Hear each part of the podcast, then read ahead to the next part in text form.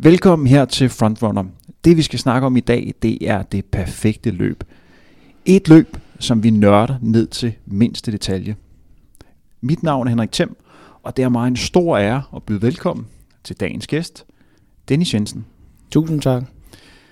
Dennis, du har den danske rekord på 5.000 meter. 13.25, en tid som du løb den 5. august 2000. Exakt. Det løb skal vi snakke rigtig, rigtig meget om. Derudover skal vi også snakke om, hvad du laver i dag, hvilken forhold du har til løb i dag, og dine erfaringer, som du kan se tilbage på, fordi du har haft en rigtig, rigtig god og fornem karriere. Men først og fremmest, Dennis, vi sidder i dag den 9. marts, optager her i Pirlos Hule. Hvordan er dit humør? Hvordan er din, øh, uh, dit, dit torsdags, hvad kan man kalde det, formtop? Den er god. Den er rigtig god. Øh, nu er jeg fri i dag, fordi jeg skulle herind til det her dejlige interview med dig. Øh, glæder mig meget til. Øh, men så ser jeg frem til snart 10 super dejlige dage med min familie på skiferie, som jeg aldrig i min karriere kunne, kunne komme på, fordi at øh, når man løber, så kan man jo ikke øh, rigtig stå på ski samtidig. Så, og det er første gang, jeg skal stå på ski, så øh, jo, mit humør er i top. Jeg glæder mig virkelig meget til både ferie, men også at være sammen med min familie. Hvad laver Dennis Jensen i dag? Jamen i dag, der arbejder jeg som øh, butikschef ude i en Intersport ude i Herlev Bymidte. Øhm, har været der lidt knap lidt over et år. Øhm, og øh, har det rigtig godt med det. Øh, noget helt andet, end hvad jeg kom fra tidligere, hvor det var specialbranchen. Øhm, så, øh, men jo, det er det, jeg laver nu. Og så har jeg to dejlige tvillinger derhjemme på knap fem år, og, og en, en dejlig kæreste. Så, så jo, jeg, det er min fremtid, og det er det, jeg gør og, og laver i dag. Dennis, du har jo løbet rigtig meget igennem årene. Hvor meget får du løbet lige nu? Du ser jo øh, fit ud, når jeg sidder her og kigger på tak, Tak, i lige måde.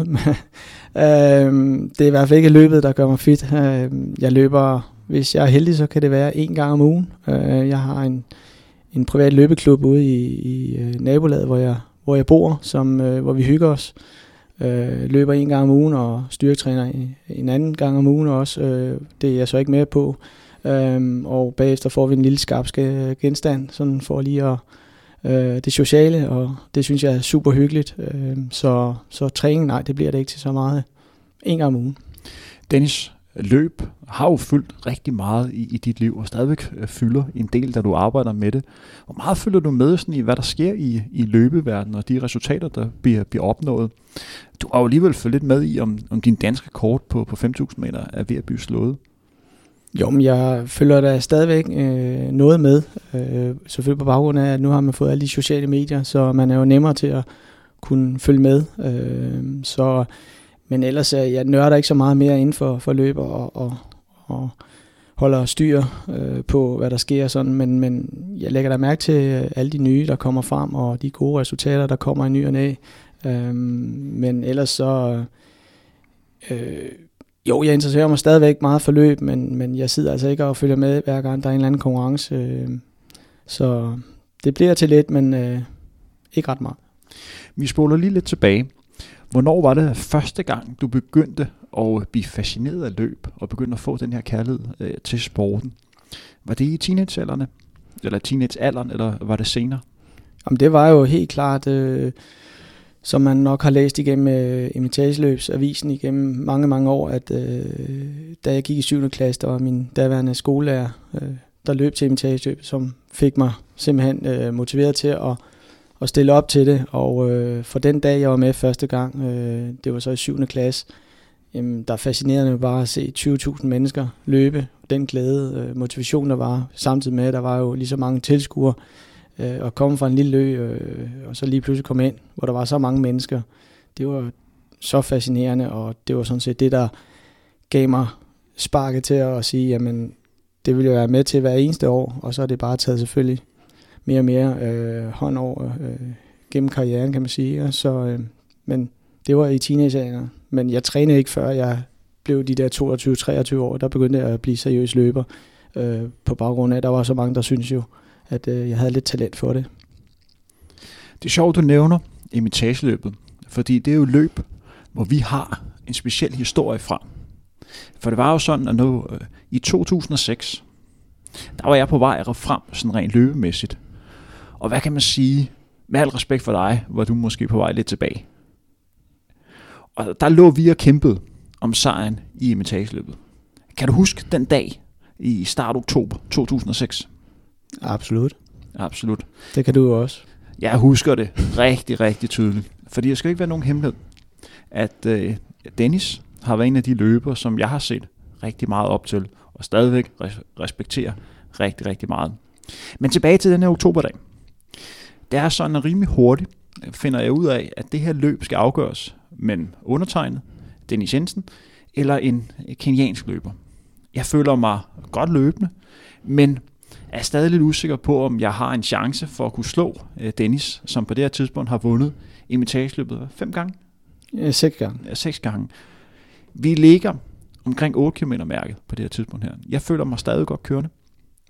Hvor Dennis lige pludselig siger til mig, Henrik, det her det er din dag. Du skal vinde i dag. Du er langt bedre end mig. Kan du bekræfte den her historie? Jeg kan bekræfte den, og det har du fuldstændig ret i. Og jeg tænker, det var da noget mærkeligt noget at sige. Er jeg virkelig så godt kørende? Kan jeg virkelig slå Dennis? Så kommer vi løbende op mod slottet. Vi nærmer os 10 km. Jeg kigger på uret og kan se, at jeg faktisk løber så godt, at jeg har ny personlig rekord på distancen. Jeg bliver lidt grebet af præstationsangst. Den erfarne rotte, Dennis, han, øh, han griber den her straks og rykker i det splitsekund, jeg kigger på uret. Den kenyanske løber falder fra, og jeg bliver lidt grebet af panik og prøver at sætte efter Dennis. Men er ved at lukke hullet, man kommer ikke, kommer ikke helt op, og så jeg ender med de der 1-2 sekunder fra. Dennis, du snød med den dag. Øh, jeg vil ikke kalde det snyd. øh, men du har fuldstændig ret i den historie, du lige har fortalt. Men øh, jeg vil nok sige, at det er en af de få gange, hvor, hvor jeg nok kvæg at jeg ligesom var lidt øh, stoppet min karriere, i hvert fald på høj plan, og, og havde sat det lidt ned i gear, og tog meget afslappet på, på tingene dengang, øhm, og øh, prøvede bare ligesom at følge med jer, og øh, det gik sådan set rigtig godt. Og så nævner du 8 km, jeg kan huske ud til de 8 km, gik det sådan set rigtig godt, og følte mig godt løbende, men havde også en fornemmelse af, at der var i hvert fald en i, i, i gruppen af os tre, der var rigtig godt løbende, og det var undertegnet dig. Øh, og, øh, men ude ved 8, der følte jeg mig sådan lidt, lidt presset, fordi jeg nok ikke havde trænet så øh, 100% som, som jeg plejede at gøre, så jeg følte mig ikke måske i stand til at kunne fortsætte. Så det var for kom kommentaren til dig, at øh, det må nok være dig, der skulle, skulle hive den hjem. Og øh, på en eller anden mærkelig måde, så tror jeg, at jeg fik lidt luft mellem 8 og 10 øh, ved at, at lægge mig i slipstrømmen. Og øh, kvæg selvfølgelig min erfaring, men også at, at jeg fik den, øh, den luft, og øh, der var ikke noget taktik, taktik anden end at briste eller bære selvfølgelig, at det er, og det drejer sig om at vinde, og det var ikke over at vinde over dig, men det var mere over, at, at jeg kunne mærke, at, at jeg fik benene igen, og øh, jeg havde så håbet på, at du ville følge med, og jeg regnede egentlig helt ærligt, at du ville følge med og kunne slå mig til sidst, fordi at jeg vidste, at du var godt løbende, øh, men kvæg, at jeg måske tog lidt afslappet på det, ikke havde det, som du selv havde, lidt præstationsangst, fordi jeg har jo prøvet at vinde det. Så, så det betød ikke noget, om jeg blev et eller to. Øh, selvfølgelig vil jeg gerne blive nummer et, men så derfor så kunne jeg løbe afslappet hjem på den måde, og briste eller bære, og det gik jo for mig, og det er så stadigvæk den dag, der er en af de, de gode sejre i imitageløbet, og det skal du være kado for, og og det må du bare tage som et kompliment. Øh. Så det ja. håber du tager, stadigvæk tager, og ikke tager, som noget negativt. Jeg tager det som en, øh, en stor kompliment, og, og lige nu er det jo bare en, en sjov historie. Vi skal lidt videre med dagens program. Ja. Vi har jo et samarbejde her på Frontrunner med Mediano. Vi sidder og optager her i Pirlo Sule. Vi har en tradition om, at alle gæster, der er inde i det lokale, får et spørgsmål om, hvem de mener, at deres øh, hvad kan man sige, øh, øh, at deres øh, svar på, øh, hvem der er Pirlo inden for, for løbesporten. Dennis Jensen, jeg ved, du også interesserer dig meget for fodbold. Ja. Hvis du kigger rundt i, i løbesporten, mm. er der nogen, som for dig, er, hvad kan man sige, er et svar på Pirlo? Altså, som jeg fortalte dig tidligere, så er det en person, som jeg ikke har gået så meget op i. Jeg er jo mere til Steven Gerrard fra Liverpool, og, øh, klubbens mand. Men øh, hvis jeg skal, skal nævne en, som har betydet meget for mig, jeg har set meget op til, selvom det er en person, som ikke har har løbet de samme distancer, så er det jo helt klart vores egen Wilson Kipketer, øh, fordi ham har jeg haft meget med personligt at gøre med, eller det vil sige været til de store mesterskaber og konkurrencer, og fået lov til at træne sammen med øh, på de samme træningslejre, og har brugt ham i rigtig mange ting, psykisk, fysisk, altså ikke fysisk, men snakke med omkring, øh, hvordan man skal forholde sig til de store mesterskaber. Så han er helt klart et forbillede på den måde, øh, personligt, altså hans personlighed, det, det, det var unik, øh, og selvfølgelig hans løbestil, det var jo, altså jeg synes ikke, der findes nogen, der har været bedre og er bedre, men, men det er nok også, fordi man kender ham personligt. Øh, men ellers inden for min egen distance, så er det helt klart øh, Paul Tergat i min tid. Øh, han har betydet også noget, altså han har jeg også fået lov til at snakke øh, personligt med, og en meget fornuftig mand, og øh, lyttet, interesseret i, hvad, hvad vi andre kunne. Øh, og så synes jeg også bare, at han var en, en super løber. Øh, så, så de to personer vil jeg nævne. Det er meget interessant, du lige nævner Wilson Kipketer, for det er faktisk 20 år i, i dag, siden han satte den her legendariske indendørs verdensrekord i forbindelse med verdensmesterskabet øh, i indendørs atletik øh, på 800 meter i Paris, hvor han først sætter øh, verdenskort i indledende, og så er han frem til finalen, som, som sagt er i dag for 20 år siden, hvor han i et sololøb løber 1.42, jeg tror det er nogen 70.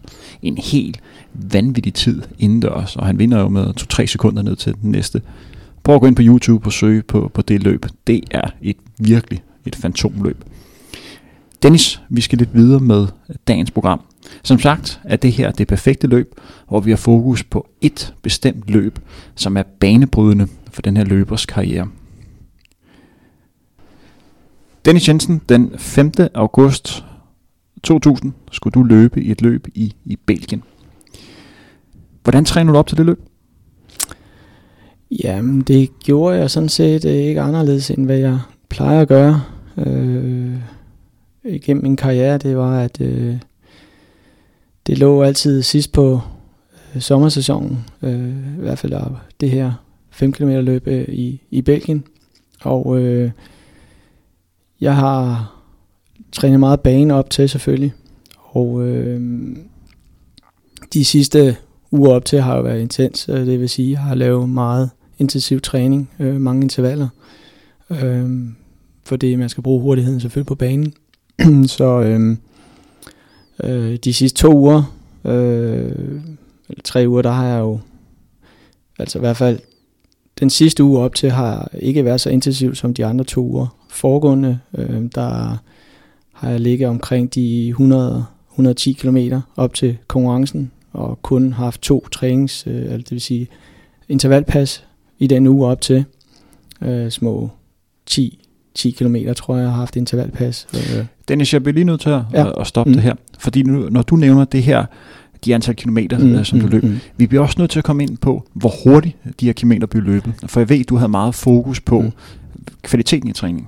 Ja, men altså de, apropos de tre uger, jeg nævner, så de første to uger, øh, inden den uge, hvor jeg skulle, skulle øh, konkurrere, der lå jeg jo og løb cirka 120 km i et snit, der hed 3.31, og den næste uge har været 3.36.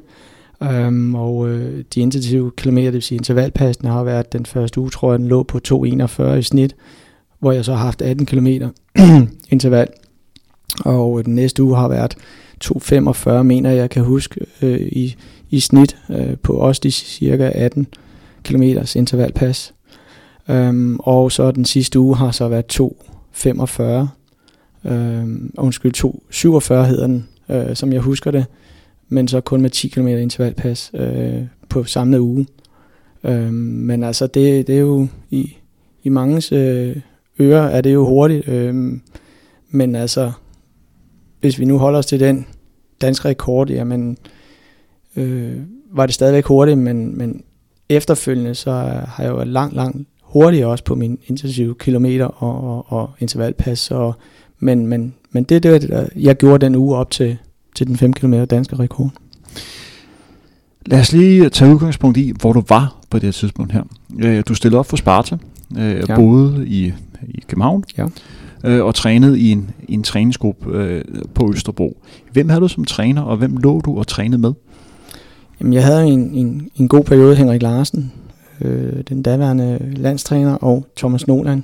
Kan du lige beskrive Henrik Larsen og Thomas Noland, om hvordan de er som personer? Jamen altså, det er to vidt forskellige personer på en eller anden måde, øh, men man har den samme øh, træningsfilosofi, øh, at øh, de går meget op i, at, øh, hvad hedder det, at det skal være øh, kvalitetstræning, øh, en kvantitet i hvert fald, øh, og det passer jo meget godt til min personlighed, fordi det er det, jeg kom fra. Jeg kan godt lide at, at, at træne hårdt hver gang jeg træner, og øh, kortere jo bedre, så at sige. Øh, det var det, der motiverede mig. Så, så de havde den samme øh, holdning til tingene, og øh, øh, Henrik var en, en, jeg vil nok sige, Danmarks daværende, eller dengang Danmarks bedste træner, og måske en af verdens bedste, synes jeg, har haft de bedste træner, og Thomas Nolan var jo øh, udlært af Henrik Larsen, så øh, øh, to fantastiske træner, vil jeg sige. Øh, Thomas Nolan er lidt stadigvæk inde i verden, men øh, jeg respekterede dem rigtig, rigtig meget, og, og de passede til min måde at træne på, så, øh, så jeg har kun godt at sige om de to. Helt sikkert. Hvem blev du træner med? Jamen altså, jeg havde jo heldigvis, øh, som jeg kalder det, den sociale træningsgruppe, og så havde jeg min egen personlige øh, træning også, fordi at jeg var jo i den situation, at der var ikke så mange, der, der trænede lige så hårdt, som jeg gjorde, og det gjorde så, at jeg blev nødt til at træne meget alene. Men øh, jeg havde heldigvis en rigtig god gruppe inde i Sparta, hvor vi mødtes enten til øh, opvarmning, afjog, og kunne godt øh, træne lidt til intervallerne, og turene kunne vi også, men mange gange så måtte jeg jo stikke af på turene, fordi jeg løb meget kvalitetstræning, fordi jeg ikke løb så mange kilometer, men øh, du var jo en af dem, jeg trænede med, Christian Olsen, Rune Jensen og Johnny Nielsen, og altså, vi, vi var, jeg synes, vi havde en super, super dejlig gruppe dengang, øh, øh, passet sammen både socialt, men også træningsmæssigt, øh, prøve at få det passet ind, selvom vi var på hver vores niveau, kan man godt kalde det, ja. Dengang løb man jo ikke med GPS-ure, så for at man skal have den der fokus på at regne gennemsnitshastigheden ud, så blev du nødt til at løbe ruter, som der var opmålte, som du kendte den præcise distance på.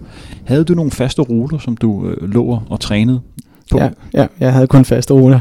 Øhm, det kan man så sige. Mange vil sige, det må være død kedeligt, og, øh, men jeg havde det godt med det, fordi det var en af de ting, der kunne, øh, altså jeg kunne have styr på, på min træning på, det er, at øh, og når man så ikke havde gps og sådan noget, jeg brugte heller ikke, jo, jeg brugte øh, uret til at tage tid, og jeg havde også nogle mellemtider, hvor jeg kunne se, om jeg var foran eller bagud. Øhm, så, så jo, jeg havde, øh, når vi løb fra Østerbro hjem, så havde jeg nogle faste ture, og vi havde nogle faste ture derinde. Øhm, så jeg havde det ikke godt, når der kom nogle andre og sagde, jamen skal vi ikke lige løbe den anden vej, eller skal vi lige løbe øh, tværs over stien eller eller andet. Så det, det, det, det forstyrrede min træning, kan man godt sige. Ja. Så, øh, fordi man var virkelig målrettet med, at øh, ud til fem, der vidste man lige nøjagtigt, hvor, hvor femmeren var. Øh, så øh, så det, var, det var meget faste ruter. Det havde det godt med. Hvordan var miljøet på det her tidspunkt i den her træningsgruppe her? Hvordan havde man det indbyrdes? Øh, var der, var der mange konkurrencemennesker, der var samlet et sted?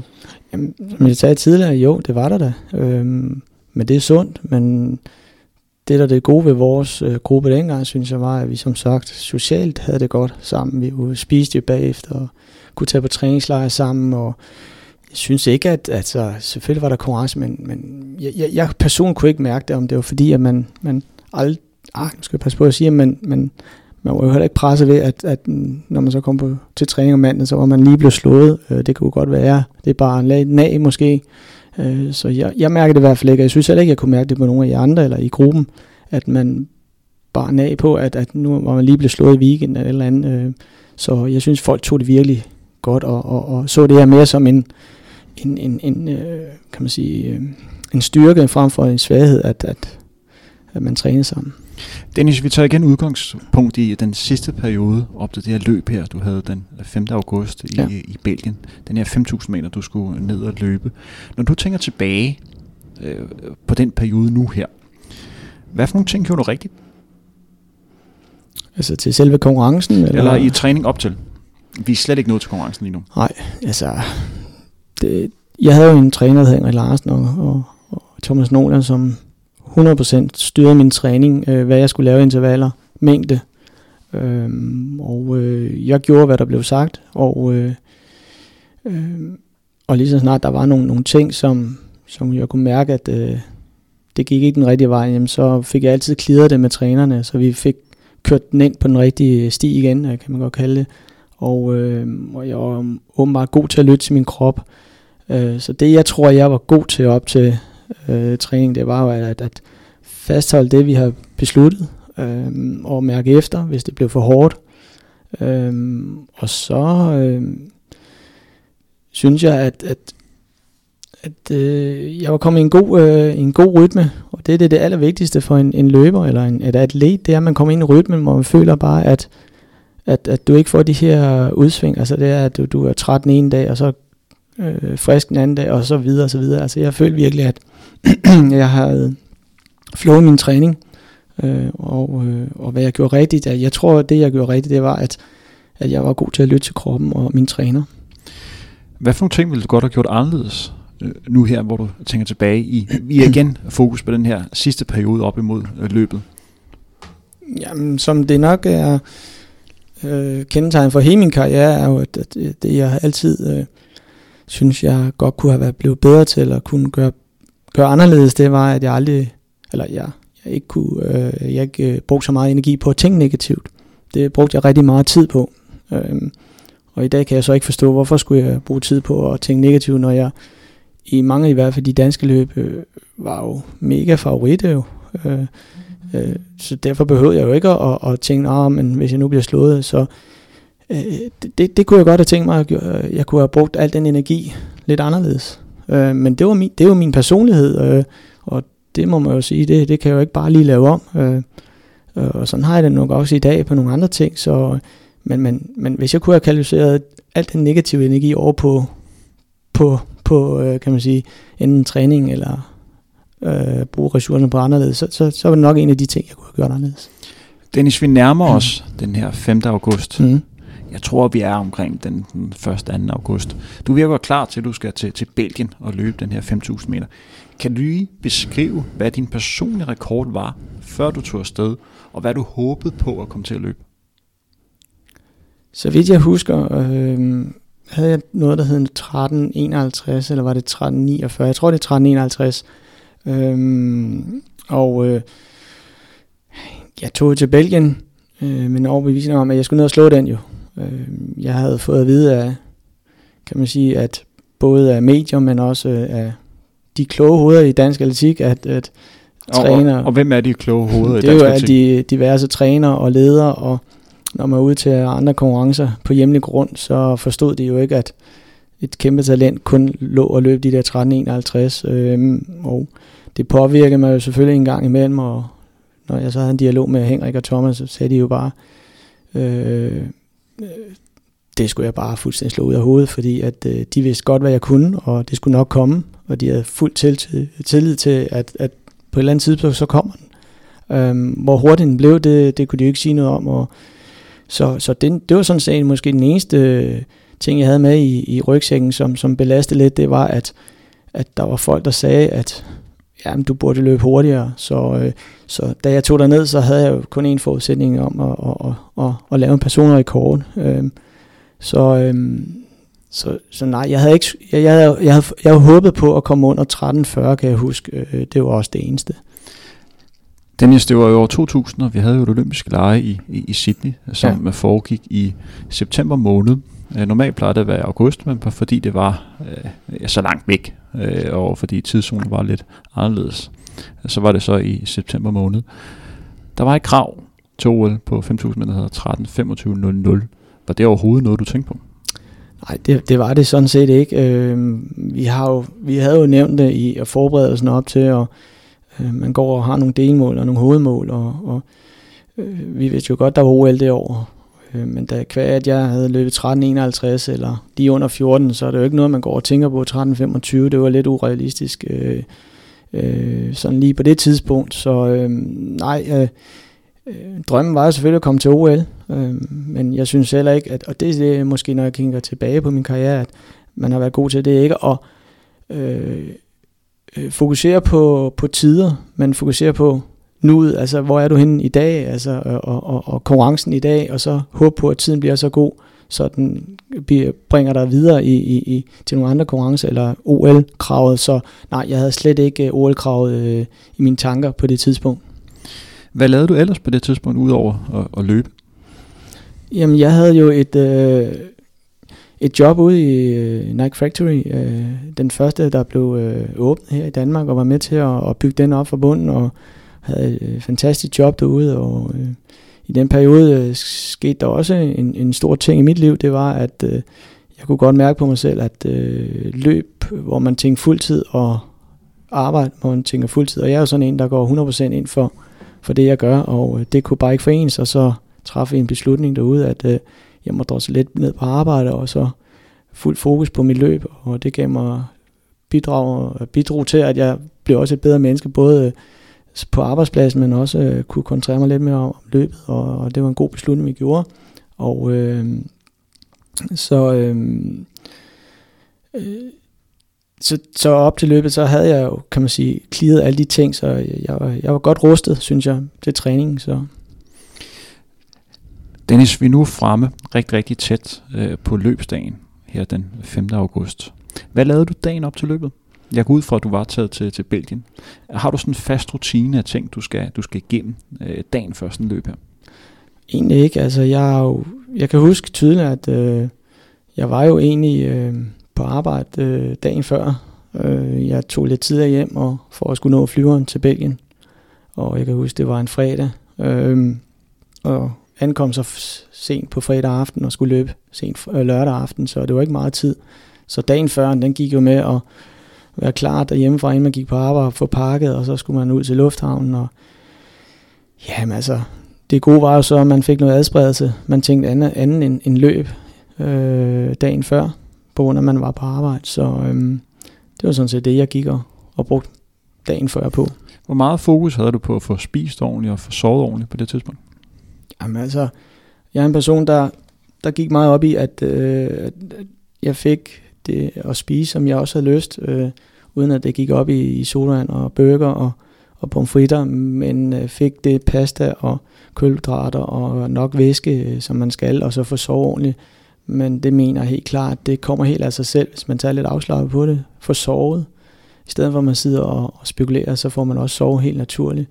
Dagen før, vil jeg så sige, fredag til lørdag var en har altid været, at dagen før konkurrence har altid været anspændt for mig, og har svært ved at sove, men, men øh, jeg har spist øh, helt naturligt og, og, og fornuftigt, og, og, og, og gør man det, så, så kan man nå langt, synes jeg personligt. Øh, det var en motivation for mig at, at bevare det her helt almindelige liv også ved siden af, øh, uden at man går helt i selvsving over, at det hele det skal bare være time og tilrettelagt og veje sin mad og alt sådan noget. Så, øh, så for mig var det en helt almindelig dag næsten, men selvfølgelig sørgede jeg for at få mad på de rigtige tidspunkter, og, den, og det mest optimale mad selvfølgelig, men ellers så gjorde jeg ikke meget mere ud af det. Dennis, nu er vi fremme på selve løbsdagen. Det er jo sådan i det her løb her i Belgien, i Højsten, det er, at 5.000 meter bliver løbet rigtig sent. Øh, det er et aftenstævne, ja. og man går meget ud af, at det er så vidt muligt prøve at skabe perfekte forhold. Der, der er musik undervejs. Øh, når de her 5.000 meter bliver, bliver, sendt af, øh, bliver sendt afsted. Så der er jo rigtig lang tid, hvor man kan gå og forberede sig. Hvad brugte du dagen på? Jamen som sagt, jeg kom jo sent fredag aften og lørdag formiddag i morgen. Der stod man op og fik sådan en lille morgentur, øh, inden man fik morgenmad. Og hvor lang er sådan en morgentur? Ah, jeg kan ikke huske, det har været garanteret at være en 5-6 kilometer. Og løb du øh, også her i de her 330 hastigheder? Ah, det, der, der må jeg sige, der, der slap jeg nok af og løb 3.45 til 4 minutter. Øhm, så Jamen, det, er også, det er også vigtigt, at øh, kroppen ikke kommer helt ned i gear. Øh, selvfølgelig skal du slappe af op til en vigtig konkurrence, men det er også vigtigt at komme ud og få rørt benene. Og det nytter heller ikke noget at komme i så langt ned i gear, så kroppen den går fuldstændig dvale. Så det er også vigtigt at så hellere løbe nogle få færre kilometer. Øh, og det kan jeg også huske, det gjorde også den morgen. Øh, nu kan jeg ikke lige huske, jeg tror egentlig, jeg løb med nogle af de andre konkurrenter. Øh, øh, så, øh, så den har nok øh, været i hvert fald betydeligt langsommere den tur om morgenen, men, men det, der er det vigtigste, det er, at man kommer lige ud og rører sig, og har en fornemmelse af, at kroppen er afslappet. Øh, og det kan jeg også huske, og jeg kan huske tydeligt, hvor vi løb ned ved en havn og, og, og fik, altså, eller en sø var det egentlig, at, at, at man lige fik, man får afslappet og tænker på en anden, og det synes jeg, det gør man mange gange, når man lige kommer ud og jogger en tur dagen før, og så løbet af dagen har man, ligger man bare på hotelværelse, fordi det er en lang dag, øh, når det første er, jeg tror det var kl. 10 eller 11 om aftenen, og for mig er det jo den bedste tidspunkt at, at, at løbe en konkurrence på, fordi at min krop har det bedst, når den har været i gang hele dagen, og få slappet af, øh, inden det der om morgenen, så skal kroppen lige i gang, og det, det, det har den nogle gange svært ved, øh, hvis man skal ud og præstere på højt niveau. Så, så øh, jeg glæder mig egentlig til, at, at det var så sent, men alligevel så er det også mange timer, der skal slås ihjel. Øh, og det blev jo op på hotelværelset at se fjernsyn, få noget god frokost og ja, øh, snakke med de andre, øh, og så bare glæde sig. Dennis, du mødte jo op her med en personlig rekord omkring de her 13.50. Du vidste, du var i rigtig god form, øh, og der var mulighed for at kunne løbe rigtig stærkt. Du må være meget nervøs, var du ikke? Jo, det har jo altid været op til konkurrence, og det var jeg absolut også dengang. Øh, Hvordan taklede du det den dag? Ikke anderledes end alle andre gange. Øh, jeg takler på den måde, at jeg hører meget musik, og ja, øh, jeg er ikke en, der læser, så jeg kan også godt lide at snakke med folk, så jeg prøver virkelig at, at være sammen med andre øh, mennesker omkring mig, og, og dem jeg nu, ja, man, man møder jo mange gange de samme øh, konkurrenter også, så, så man får et slags venskab og, og prøver at, at drage nytte af det, mens man venter. Vi er jo i samme båd, kan man sige, så selvom vi er konkurrenter, så kan vi jo stadigvæk godt have det godt sammen uden for, for banen, og det havde vi absolut. Så det brugte jeg rigtig meget tid på at være sammen med dem op til, og, og så hørte jeg rigtig meget musik øh, dengang, kan jeg huske, og, og havde nogle yndlingssange, øh, som jeg som du spurgte om tidligere, om jeg havde en eller anden rutine. Jeg havde i hvert fald klart en, en speciel sang, som, som betød meget for mig, som jeg altid satte på øh, i løbet af dagen for at og ligesom øh, give mig op, øh, og det, det, det betød rigtig meget for mig. Dennis, vi bliver nødt til lige at vide, hvad det for en sang var. Jamen, det er med Mew, og ja, nu kan jeg jo ikke engang huske titelnummer, men øh, det er et, et, et stille nummer, som simpelthen bare øh, man, man får drømmet sig ind i på en eller anden måde. Altså, øh, og de, jeg synes, Mew er rigtig god til at lave nogle, nogle nogle, nogle, nogle øh, tekster, som man kan leve sig lidt ind i, og så, så er det bare en sang, som varer for det første ni minutter, og øh, og så kører den bare op i et højere og højere gear, og til sidst så kommer den der forløsning, og, og, og, og det er den måde, ja, øh, jeg ved ikke om det hedder sådan, ja. men øh, jeg håber at folk ved, hvad jeg mener, men, men øh, det, det giver bare den der, ligesom når man ligger og løber derude til en konkurrence, at, at der er taktik, og så ligger man der frem og tilbage, og øh, klar til at, og, og det sidste, og det er det samme med, med den her sang, den gav mig den der, at øh, til sidst så, bum, så kører vi, og, og, og det er det samme som den her sang, den gav mig. Øh, den motivation af, så kører vi derud af. Dennis, nu er der ikke mange timer til, at du skal ud og løbe de her 5.000 meter. 12,5 omgang mm. på centersbanen ja. på en 400 meter rundstrækning. Kan du huske, hvor sent løbet var? Jamen, jeg mener, klokken var 10. 10 halv 11. Øh, jeg kan huske, øh, at øh, der var så mange konkurrencer den dag, også 5 og 10, uh, undskyld, 5 km løber, så de var delt op i, i A, B, C, D, tror jeg endda, heat, øh, og jeg var i A-heatet som sagt, og øh, så der var altid lidt øh, forsinkelser, men jeg tror egentlig, det først blev halv 11 eller sådan noget, så, øh, så det, det, jeg tror, det var det tidsrum. Kan du huske, hvordan vejret var? Som jeg husker det, så var det egentlig okay. Øh, nu har jeg været dernede tre eller fire gange, og har øh, konkurreret på den samme bane, og nu kan jeg ikke lige sådan huske om, jeg kan bare huske det ene år, var det i hvert fald regnvejr, øh, optakten til det, Øh, men jeg mener, at den dag i 2000 var det sådan set fint nok værd. Hvornår startede du opvarmning op til det her, den her konkurrence? Jamen altså, man begynder at gøre sig klar en time før og, og gå ud og, og, og, og varme op. Øh, som sagt, så tror jeg, at det, det tog lidt længere tid, fordi der var lidt forsinkelser og sådan noget. Så, øh, og jeg plejer jo altid at løbe de der små 4 km som opvarmning, og, og hvis der er forsinkelser, jamen, så må man prøve at holde sig lidt i gang, og så venter man på at, og, man skal jo hen i callcenteret, og så bliver man så kaldt ud på, på banen, når, når, når tiden er klar. Ikke? Har du nogle faste ritualer, du skal igennem sådan en opvarmning? Nej, det har jeg egentlig ikke, eller jeg havde ikke. Øhm, nej, ja, så vidt jeg kan huske, det, der var ikke rigtig noget. Altså det, 4 kilometer, ja, men sådan en kvarter, 20 minutters opvarmning, det, er sådan, det var en fast rutine. Kan du huske, hvem det var, du skulle løbe mod? Var det folk, at du nævnte lidt, at mange af de her løber, det er jo folk, man, man kender. Men hvor højt niveau havde det her felt her?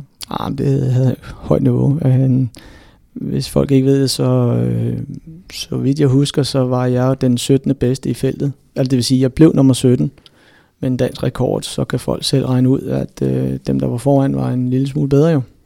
Og øh, det var et af de felter, og det er en af de konkurrencer, som betød rigtig meget for mange, fordi at det også nu, at øh, det var OL-sæson, og mange brugte det til øh, den sidste opladning til, til OL, så de helt store kanoner kom der. Øh, så, øh, så det var et meget, meget stærkt felt. Øh. Dennis, du står nu på startstregen. Du er klar til at blive sendt afsted på de her 12 halv omgang. Kan du huske, hvad du tænkte der? Øh, jeg tænkte vel nok som altid over det her, det går bare ikke. øh, meget nervøs. Øh, ikke fordi, at øh, det lige var det, og det var nogle hårde konkurrenter, fordi det har jeg sådan set ikke noget imod. Tværtimod, jeg har det bedst, når, når jeg ved, at der er noget at løbe op til. Øh, så er det bare med at lægge sig, sig bagefter dem, og så se, hvad man kan. Har du snakket med Henrik og Thomas Nordland om et udgangstempo, du skulle holde? Ja, men altså, vi, vi, vi har jo altid haft øh, en, en, nogle planer for, øh, hvordan øh, jeg skal lægge ud.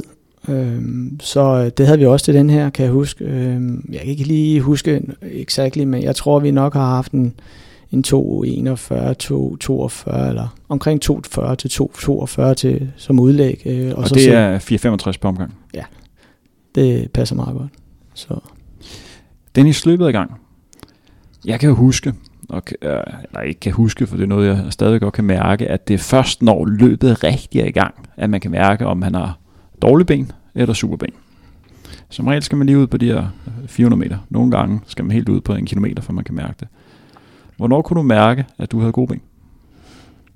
Ja, det er et meget godt spørgsmål, fordi at, øh, jeg tænker hele tiden tilbage på den dag, hvad, hvad, hvad skete der egentlig, og, og hvorfor gik det så godt? Øhm, men altså, jeg tror, at kvæg at, at, at jeg havde jo ikke sat næsen op af, jeg skulle lige pludselig ud og løbe en dansk rekord, og jeg var tæt på alt det her, så jeg tog det ligesom mere sådan afslaget ved, at, at jeg, jeg vidste, at jeg var i god form, øhm, og jeg skulle ud og, og, og løbe mod nogle af verdens bedste løbere, og havde været så heldig, kan man godt kalde det, at komme med i A-feltet, og jeg vidste bare, at øh, det er en unik mulighed for at vise, hvad jeg nu kunne, øh, ud fra den trænings, øh, øh, jeg var i, øh, så, så jeg jeg forventede egentlig ikke, at, at altså jeg følte ikke, at, at øh, nu skal jeg forklare, at, at øh, altså jeg, jeg kunne mærke bare, at da, da starten gik, så, så, så var jeg på, på på en eller anden måde, fordi at, at nu, nu skulle jeg bare prøve at præstere alt, hvad jeg nu kunne, samtidig med, at det var et, et stadion, som osede af atmosfære. Øh, det er noget, der betyder meget for mig også, øh, at jeg kan mærke, at, at, at omgivelserne også er der, øh, og det var der. Der var jo de der 10-15.000 mennesker, tror jeg det var, på et lille stadion med fest og farver og pølseduft og, og især det her, du selv nævnte tidligere, musik. Og jeg må nok sige, det er noget af det, jeg ser mest tilbage på også, det er, som man godt kunne lære måske hjemme i, i, i de danske øh, arenaer, hvor jeg vil sige, at, at kæmpe store højtalere med øh, brasiliansk rytmemusik øh, og jeg kan huske, at jeg, jeg, jeg løber forbi det første sving, og jeg var ved at blive fuldstændig blæst ud af, af, af svinget, fordi det var så højt musik, og jeg var totalt overvældet over, at, at, at, at øh, det skulle påvirke mig sådan. Så. Dennis, jeg var inde og finde mellemtider for dig for det her løb her. Og jeg kan fortælle dig, at du rundede øh, de første 3.000 meter i en tid lige omkring de her 8 minutter. Ja. Hvilken svarer, svarer til en sluttid omkring 13.20. Var du klar over, hvor hurtigt det gik? Øh, nu nævner du selv, at du var inde og se på 3 km, og det var også det eneste mellemtid, jeg havde selv. Og, øh, og jeg havde selv nemlig og, øh, mit ur på, og, og brugte det sådan set rigeligt, men jeg kan kun huske min 3 km tid, og jeg tænkte bare, shit, det her, det går sgu hurtigt. Og jeg havde nemlig også lige under 8, tror jeg det var på mit ur, og jeg tænkte, det er sgu da godt, godt nok hurtigt det her, og, øh, men heldigvis den dag, tænkte jeg ikke negativt, tænkte, åh, det skulle for hurtigt det her. Jeg tænkte bare, nå, men det føles ikke så hurtigt. Så det er jo bare med at så give den gas derfra. Øh, så, så det var super motiverende at se, at tiden var så hurtig. Øh, man kunne lige så godt vende den om og sige, det her det går bare ikke, og så gå ned i gear. Men jeg tænkte, det går sgu godt. Jeg lå i en god gruppe, så er det bare med at, at hænge på. Dennis, hvor meget begyndte du at overveje, hvor tæt du var på at slå, at slå dansk rekord? som på det her tidspunkt var 1326. Var det ikke Henrik Jørgensen, der havde det på det her tidspunkt her? Øh, var det ikke Mogens Guldberg? Det var Mogens Guldberg, ja, ja, ja. ja.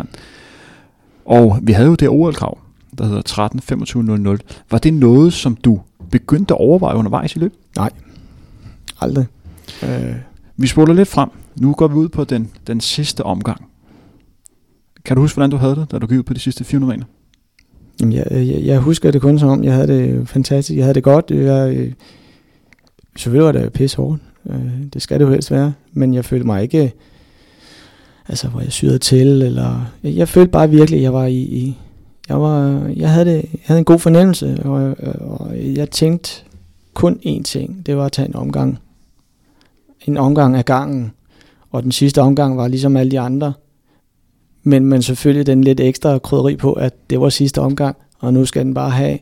Og øh, jeg tænkte intet tidspunkt på tidsmæssigt, hvor jeg var henne. Jeg havde ingen fornemmelse, ingen fornemmelse, udover at jeg vidste fra 3 km tiden, at, at den, den så god ud. Men øh, jeg tænker ikke så meget undervejs, fordi øh, jeg løber, og så må man tage den bagefter, fordi hvis jeg begynder at, at gange og dividere på, hvad jeg så kunne komme hjem med en sluttid, så, så vil det forstyrre mit øh, løb, absolut. Så jeg lod bare benene tale, øh, som sagt, og, og den sidste omgang var det samme. Jeg havde ingen fornemmelse af, at hvis jeg nu løb øh, 60 eller 62 eller 64, så kommer jeg hjem på en eller anden tid. Jeg havde ingen oplevelse eller opfattelse af det. Dennis, du ind på de sidste 40 meter, der løb mm, her. Mm. Som sagt har du selv nævnt, at du blev nummer 17 i det her verdensklassefelt. Ja. Du kan se tiden inde i, inde i målet, hvor der går der på de her 13.20, 13.21, 13.22. Kan du huske, hvad du tænkte her? Nej, stadigvæk. Det, jeg kan kun se, at, at det ser da godt ud, men, men jeg tror bare, at jeg havde fokus på at komme så hurtigt i mål. Øh, så øh, tiden, jeg, jeg kan godt huske, at, at øh, jeg tror, det var Heidi Jensen og OP, øh, som min træner, øh, landstræneren, som var med dernede, øh, råbte, at øh, det ser godt ud det her. Og, øh, så, så de sidste 40 meter, det var ligesom resten af, af løbet, det var bare at komme i mål. Altså. Dennis, du kommer i mål ja. og sætter dansk rekord med 13, 25, 39. Mm. Hvordan var det? Mm, jamen altså, da jeg kommer ind over målstregen, så er det jo en fed fornemmelse, at uh, jeg ved i hvert fald, at jeg har præsteret noget stort. Uh, personligt i hvert fald. Og, uh, og jeg var jo ikke engang sådan, du ved, hvor jeg bare lå og kastede op eller noget. Jeg følte virkelig, at det her det havde bare fungeret, og ikke at man kunne have løbet stærkere, men, men jeg var i hvert fald sådan, at det her, det var en af de dage, hvor man siger, alt gik op ind i høj enhed, og, øh, eller helhed, og øh, alt det, man har trænet, det, det, det, det er bare sgu frugt nu her, og så, så da jeg kom i mål, jeg var totalt glad, og det var først, da øh, Heidi Ove kommer hen og råber til mig, at, øh, jeg, at de mener, at jeg har slået dansk rekord. Øh, må siger, super. Altså, jeg, når man ikke engang gik efter den danske rekord, så skal det jo lige, altså, jeg tror ikke, jeg var i stand til at forstå, hvad det var, de sagde. Øh, så jeg tror, det var først, da vi skulle have resultatlisten, og de står der og, og, og, og råber til mig, at jeg har slået en dansk rekord. Det er der, jeg først fatter egentlig, at det er, det, det er sgu stort, det her. Dennis, du sætter personrekord med 25 sekunder. Du slår den danske rekord, hvilken i sig selv er fantastisk.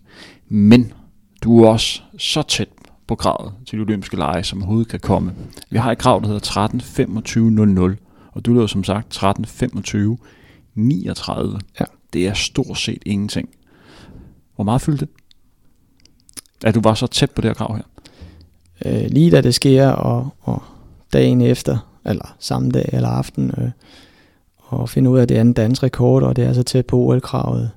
Betyder, øh, det betyder ikke noget, altså jeg, det var ikke noget, vi tænkte over. Øh, jeg tror, det er først, da vi ligesom tager hjem af, at, at jeg får en, en øh, hvad hedder det, at, at øh, jeg ligesom bliver bekræftet at jamen, det er jo sådan set så tæt på OL-krav, og vi snakker lidt om det, men jeg går sådan set ikke og tænker over det, fordi at øh, det har så været så fjern fra mig øh, op til løbet, fordi for det første så er det ud over deadline, øh, så der tænker jeg, det, det kan jeg jo ikke nå alligevel, og den anden ting er jo, at jeg er så langt fra, fra, fra den danske, er undskyld til OL-krav, så at, at jeg er ikke øh, gået og, og håbet på det, øh, og så, så har bygget det her, den der spænding op til, at hvis jeg nu bare kunne, kunne, kunne klare kravet, øh, så, så ville det være fedt. Så det, det, det fyldte ikke ret meget lige efter heller. Øh, selvfølgelig så gjorde vi jo nogle, nogle, nogle tiltag for at, at høre, om ikke vi kunne få dispensation til at kunne komme til OL, men øh, jeg må indrømme, i dag selvfølgelig er det totalt øh,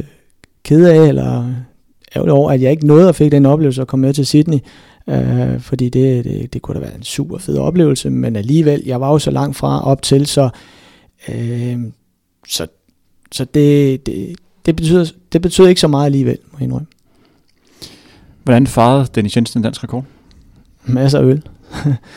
øh, det var sent på aftenen, og inden man kom hjem, så var der ikke så meget tid. Jeg kan da huske, at jeg var sammen med Klaus Nyberg fra Sverige, som er en af de bedste Sverige har haft igennem tiderne, også løber og blev nummer to til øh, EM Cross efter Carsten Jørgensen, øh, som nok mange, mange kan huske. Og det var i 1997, at de havde det. et legendarisk løb på ja. en meget, meget hård crossbane i Portugal. Ja, det var en fantastisk løb.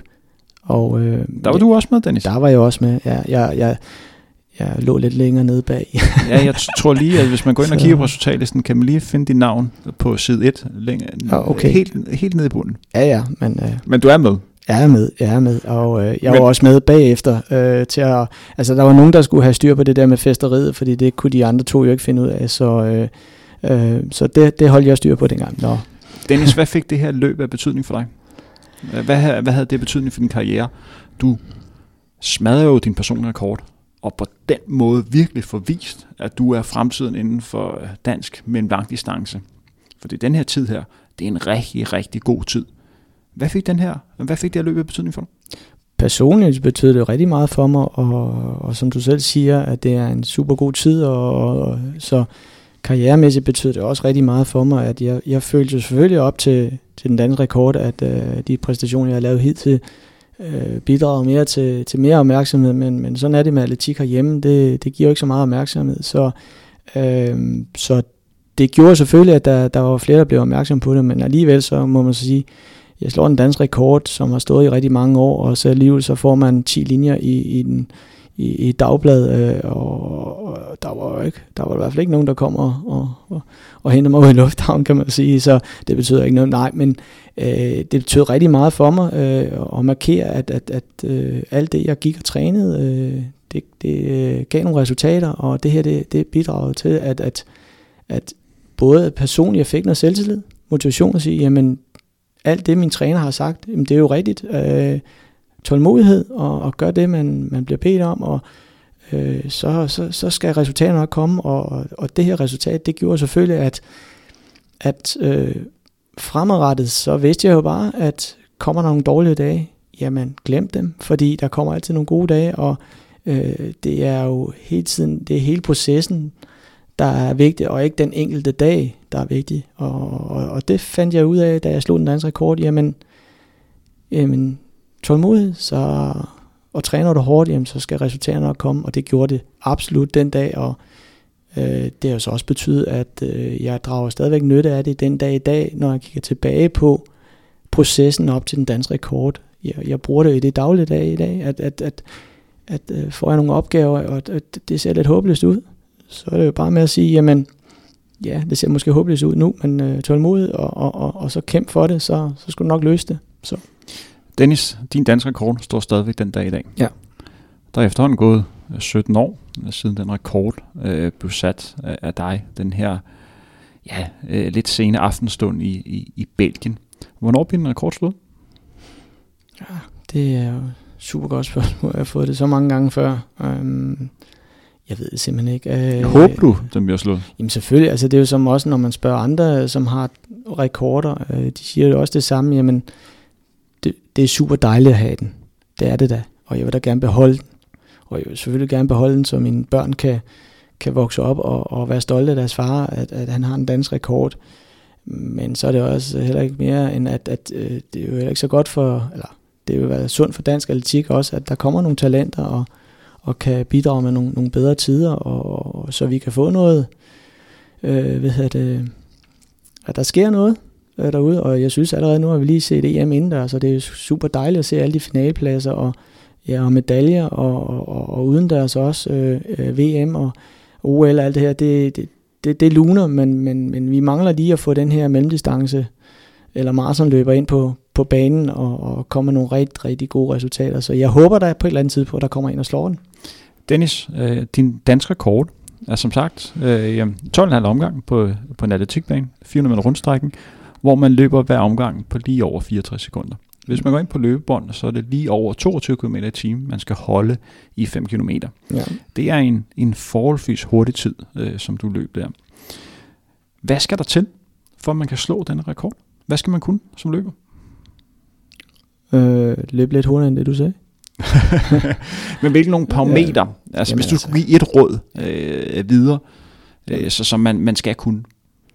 Jamen, altså, øh, som jeg har sagt, øh, når jeg kigger tilbage på, på de tidligere løber, der var før min tid, og, og, og dem, der var, mens jeg var der, øh, så er der, så, og de konkurrenter, jeg har, har mødt øh, ude i den store verden, øh, de har jo været på hver deres måde været meget specielle, og det skal du være. Du skal være et specielt stof, øh, om du er det på den ene eller anden måde, men du skal have en eller anden evne til at, og kunne bide noget i dig. Og, og, og, altså, jeg har egentlig et, et ord, der sidder, at du skal sådan set være på en eller anden måde åndssvag. Altså, fordi øh, mange sagde jo, at jeg var åndssvag med den måde træning, øh, jeg praktiserede.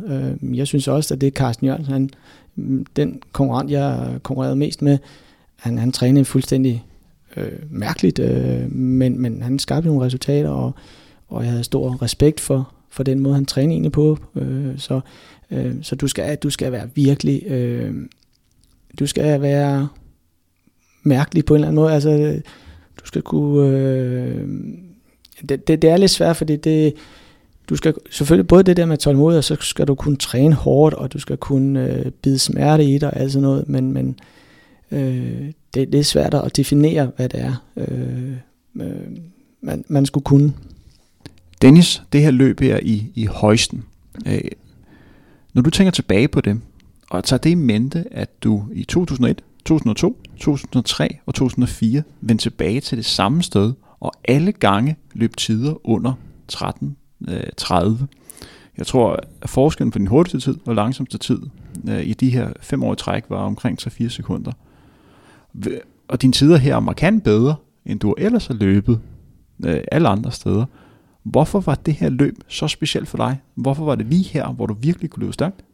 Jamen, det, det er jo fordi, at det var første gang, jeg løb rigtig stærkt. Det var jo der, og så, øh, så føler man så tilpas det sted, hvor man har lavet nogle gode resultater, og øh, så var det bare en super konkurrence. Man ser jo også, at der er mange danske løbere, der vender tilbage til det løb øh, og, og deltager i det, øh, fordi det er øh, super fed øh, konkurrence, og øh, så øh, og så, jamen, så har jeg jo stabilitet i min træning, og, og så, men, men det her løb i højsten, det var helt klart øh, mit favoritløb, og det lå også perfekt i sæsonen.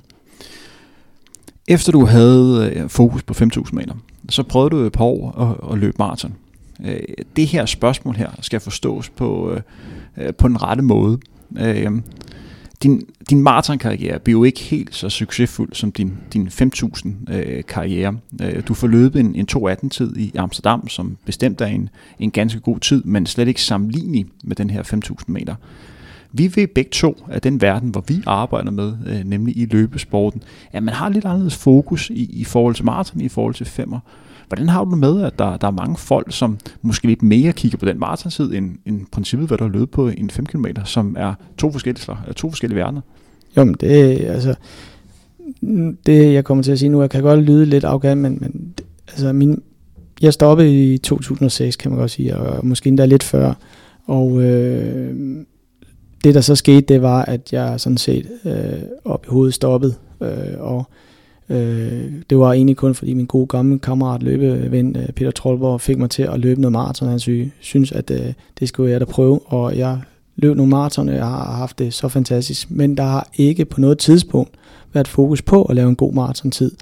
Øhm, så øh, det er nok ikke mange ved, det er, at egentlig så var jeg stoppet som konkurrenceløber. Jeg gjorde det her maratonprojekt kun, fordi jeg synes, at jeg vil have det på CV'et ikke lave nogen gode tider. Selvfølgelig vil jeg prøve at lave en god tid. Det, man stiller op for at gøre det så bedst man kan. Men, men øh, jeg var egentlig stoppet psykisk med at, at, at præstere på høj plan, så øh, de maratontider er jo øh, opnået med altså 100 km og under 100 km i snit. Og det kan man altså ikke øh, bidrage til en hurtig maratontid på. Så, øh, så jeg er da selvfølgelig ked af, hvis folk de forbinder min maratontid lidt bedre end en dansk rekord, fordi der ligger kæmpe arbejde i at nå en dansk rekord på femmer, og jeg ser den selvfølgelig meget, meget mere, øh, kan man sige, præstationsmæssigt, fordi det, det kræver meget mere at løbe en, en dansk rekord på en femmer, og, end at løbe en god maratontid. Og ikke for, jeg, sige, at jeg har stor respekt for de gode maratonløber, vi har, både i dag og har haft. Så ingen, ingen tvivl om det, men, men øh, for mig personligt, så betyder maratontiderne ikke andet end det er noget, jeg har på CV'et, og jeg er også øh, super stolt af det. Dennis, jeg kender dig rimelig, rimelig godt. Vi har jo trænet sammen i, i, i mange år, og som sagt, da jeg var ung løber, der var du øh, ham, som man så op til, og ham man rigtig gerne ville, ville måle sig med. Når jeg tænker tilbage på din, øh, din karriere, øh, så tænker jeg lidt tilbage på en løber, som et har opnået rigtig gode resultater, men også som en, en løber, øh, hvor øh, at nervøsitet og sådan den mentale del af det har, har været noget, som har været rigtig, rigtig hårdt, og noget, som har, har virkelig fyldt en del. Øh, jeg kan huske en episode, som illustrerer det meget godt, som både viser, øh, hvad kan man sige, sådan din udfordring, men også din, din store styrke. Øh, vi var en stor træningsgruppe på det her tidspunkt på Østerbro, der lå at løbe 6 x 1000 meter over i, i Store Fældeparken. På det her tidspunkt her, der blev der løbet rigtig stærkt på intervallerne. Jeg tror, de langsomste i den her 10-12-mandsgruppe lå at løbe sådan 1000 meter på 2.647 i Fældeparken. Der var tre minutters pause. Jeg tror, at lige før du øh, det sidste interval, øh, der havde du en lille krise. Du begyndte at synes, det var, var lidt hårdt, og det var også hårdt. Der blev virkelig løbet stærkt. Jeg kan huske, der var en, øh, en ja, du, vi har begge to nævnt ham, Christian Olsen, der kom over og sagde til dig, Dennis, nu bliver du sgu nødt til at tage dig sammen. Vi gider ikke at høre på det her piori her. Enten så løber du med, eller så tager du hjem. Du kunne vælge to ting. Enten at øh, erkende, okay, jeg stopper, eller virkelig vise, øh, hvad du kunne. For jeg husker tydeligt, hvad, hvad du valgte. Du valgte nemlig at vise, okay, det her det er mit domæne, jeg skal fandme smadre igennem. Og det der skete, det var på den sidste 1000 meter, der øh, jordede du alt og alle at løbe 2.33 på den her, den her grus øh, 1 km. Der fik du virkelig vist, øh, hvad du kunne. Illustrerer det ikke meget godt, øh, hvordan du har været som, som løber? Jo, det er super godt øh, huske tilbage. Mm. Jeg husker det ikke så øh, præcis som du... Øh, jo, jeg, det er rigtigt, hvad du siger, men jeg kan slet ikke huske det, øh, før du nævner det nu. Og øh, jo, det er helt klart den måde, som jeg har været på, og det er også derfor, jeg tidligere har sagt, at jeg har brugt meget negativ energi på øh, at tænke, åh, det går ikke og alt det her. Og, øh, og sådan var det jo også den dag, kan jeg huske nu, at øh, men, jeg fik meget ondt af mig selv, men det var ikke fordi, jeg ville have, at andre skulle føle, at de skulle have ondt af mig. Slet ikke. Det var slet ikke for at få sympati. Øh, fordi det var jo sindssygt hårdt, og jeg har... Øh, det har været også, øh, det har også været en alene verden for mig, fordi jeg har trænet meget alene også, og hårdt. Og det er altså hårdt psykisk at ligge og, og træne alene derude øh, ud over lige intervallerne, og, og det påvirker mig psykisk. Så, øh, øh, så det har været øh, øh, det har været det har været super fedt, men det har også været super hårdt og, og psykisk og, og, og træne på den måde, jeg gjorde, men også alene. Dennis, noget jeg også lige bliver nødt til at spørge dig om. Ja. I din træning har du meget fokus på den der intensive del. Ja. Øh, virkelig at, at, at løbe hurtigt øh, på turene. Mm. Fordi det, der skete efter du satte den her øh, danske rekord, det var, at du begyndte at løbe endnu stærkere øh, ja. på turene. Så var du oppe at have kilometer uger, hvor du lå og havde gennemsnit på, på 3.10 i alt, hvilken er vanvittige tider, når man skal løbe 100 og 120-130 km i det. I dag begynder der at komme lidt mere fokus på, at man skal have, have mængde. Du har jo tydeligvis, hvad man kan med en intensiv del af det. Øh, hvad synes du om den her øgede fokus på den her mængdetræning? Jamen altså, jeg har jo, det er også et spørgsmål, jeg får gentaget en gang, og jeg synes, det er lidt ærgerligt og lidt kedeligt, at, at hver gang det her øh, emne eller spørgsmål kommer op, så, så diskuterer man øh, til højre og venstre om det, i stedet for at fokusere på, at, at øh, det ikke er enten eller, det er både og, fordi at øh, jo, jeg kunne øh, lave dansk rekord på den form for træning, jeg gjorde, det var meget øh, kvalitet, øh, men Carsten Jørgensen, som min øh, tidligere kammerat han, han gjorde det sådan set modsat. Og, havde også og Carsten Jørgensen, der har dansk rekord på, på 10.000 meter, 10.000 meter halvmarathon. Ja, nemlig. Og øh, det viser jo bare, at man kan både og, ja, og øh, i stedet for at diskutere, om man skal have mængde, eller man skal have øh, korte ture, så skal man jo prøve at finde ud af øh, personligt, hvad det er for en, person, man er, og motivationen, der gør, øh, og hvad for en type øh, træning, der, der passer til en. Både øh, hvad man kan holde til, men også mentalt. Og øh, for mig var det mentalt øh, bedst at løbe korte ture med hurtig intensitet, og øh, det vil jeg så ikke sige, at alle skal gøre, fordi det, det tror jeg, mange af dem bliver skadet på. Men jeg vil også sige, jeg synes også, det er forkert, at man går ud og siger, jo mere mængde, jo bedre. Øh, det, det er den forkerte måde at, at gøre det op på. Altså, Øh, fordi det er det eneste, det drejer sig om, det er at træne hårdt, og der er så mange muligheder og måder at, at træne hårdt på. Når man sådan tænker lidt tilbage på løbesporten derhjemme, så har man meget fokus på den her 80'er generation. Og, og mange øh, tror jo, at øh, hvad kan man sige, alt guldet øh, var i 80'erne. Den generation, som, som du er en del af, udover at du satte øh, dansk rekord på 5.000 meter, så løb du også lige over 28 minutter på, på 10.000 meter. Og du nævner også selv Carsten, som sat dansk rekord på, på 10.000 meter, også sat dansk rekord på halvmarathon. Derudover har vi også Christian Olsen, der har løbet 28 højt. Vi har Robert K., øh, som øh, satte nordisk rekord på øh, 3.31, og var den eneste i en periode på fire år, der slog øh, legenden Hicham El Vi havde Wilson Kipketer. Men man glemmer lidt den her 90'er generation. Er det ikke rigtigt? Jo, det, det synes jeg. Øh, ikke fordi jeg var en del af det, men, men nu kender jeg også øh, 80'er-generationen, nogle af dem i hvert fald, og øh, jeg synes, jeg er super stolt af at kende nogle af dem, og synes, det er imponerende resultater.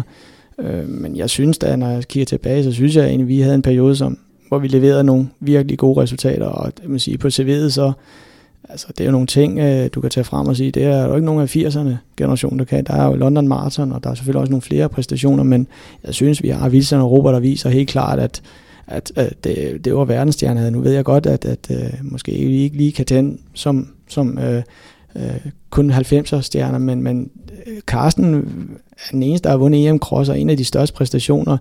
Øh, og øh, hvad hedder det, og jeg har da nordisk mesterskab i cross, og øh, har nogle gode øh, landevejsresultater, og øh, jeg synes, at, at øh, øh, at vi har haft nogle rigtig gode løber i 90'erne, øh, og, og på CV'et så står der nogle rigtig stærke resultater der. Hvordan har løbesporten udviklet sig, siden du stoppede? Kan du se nogle øh, nye tendenser, som er som dukket op?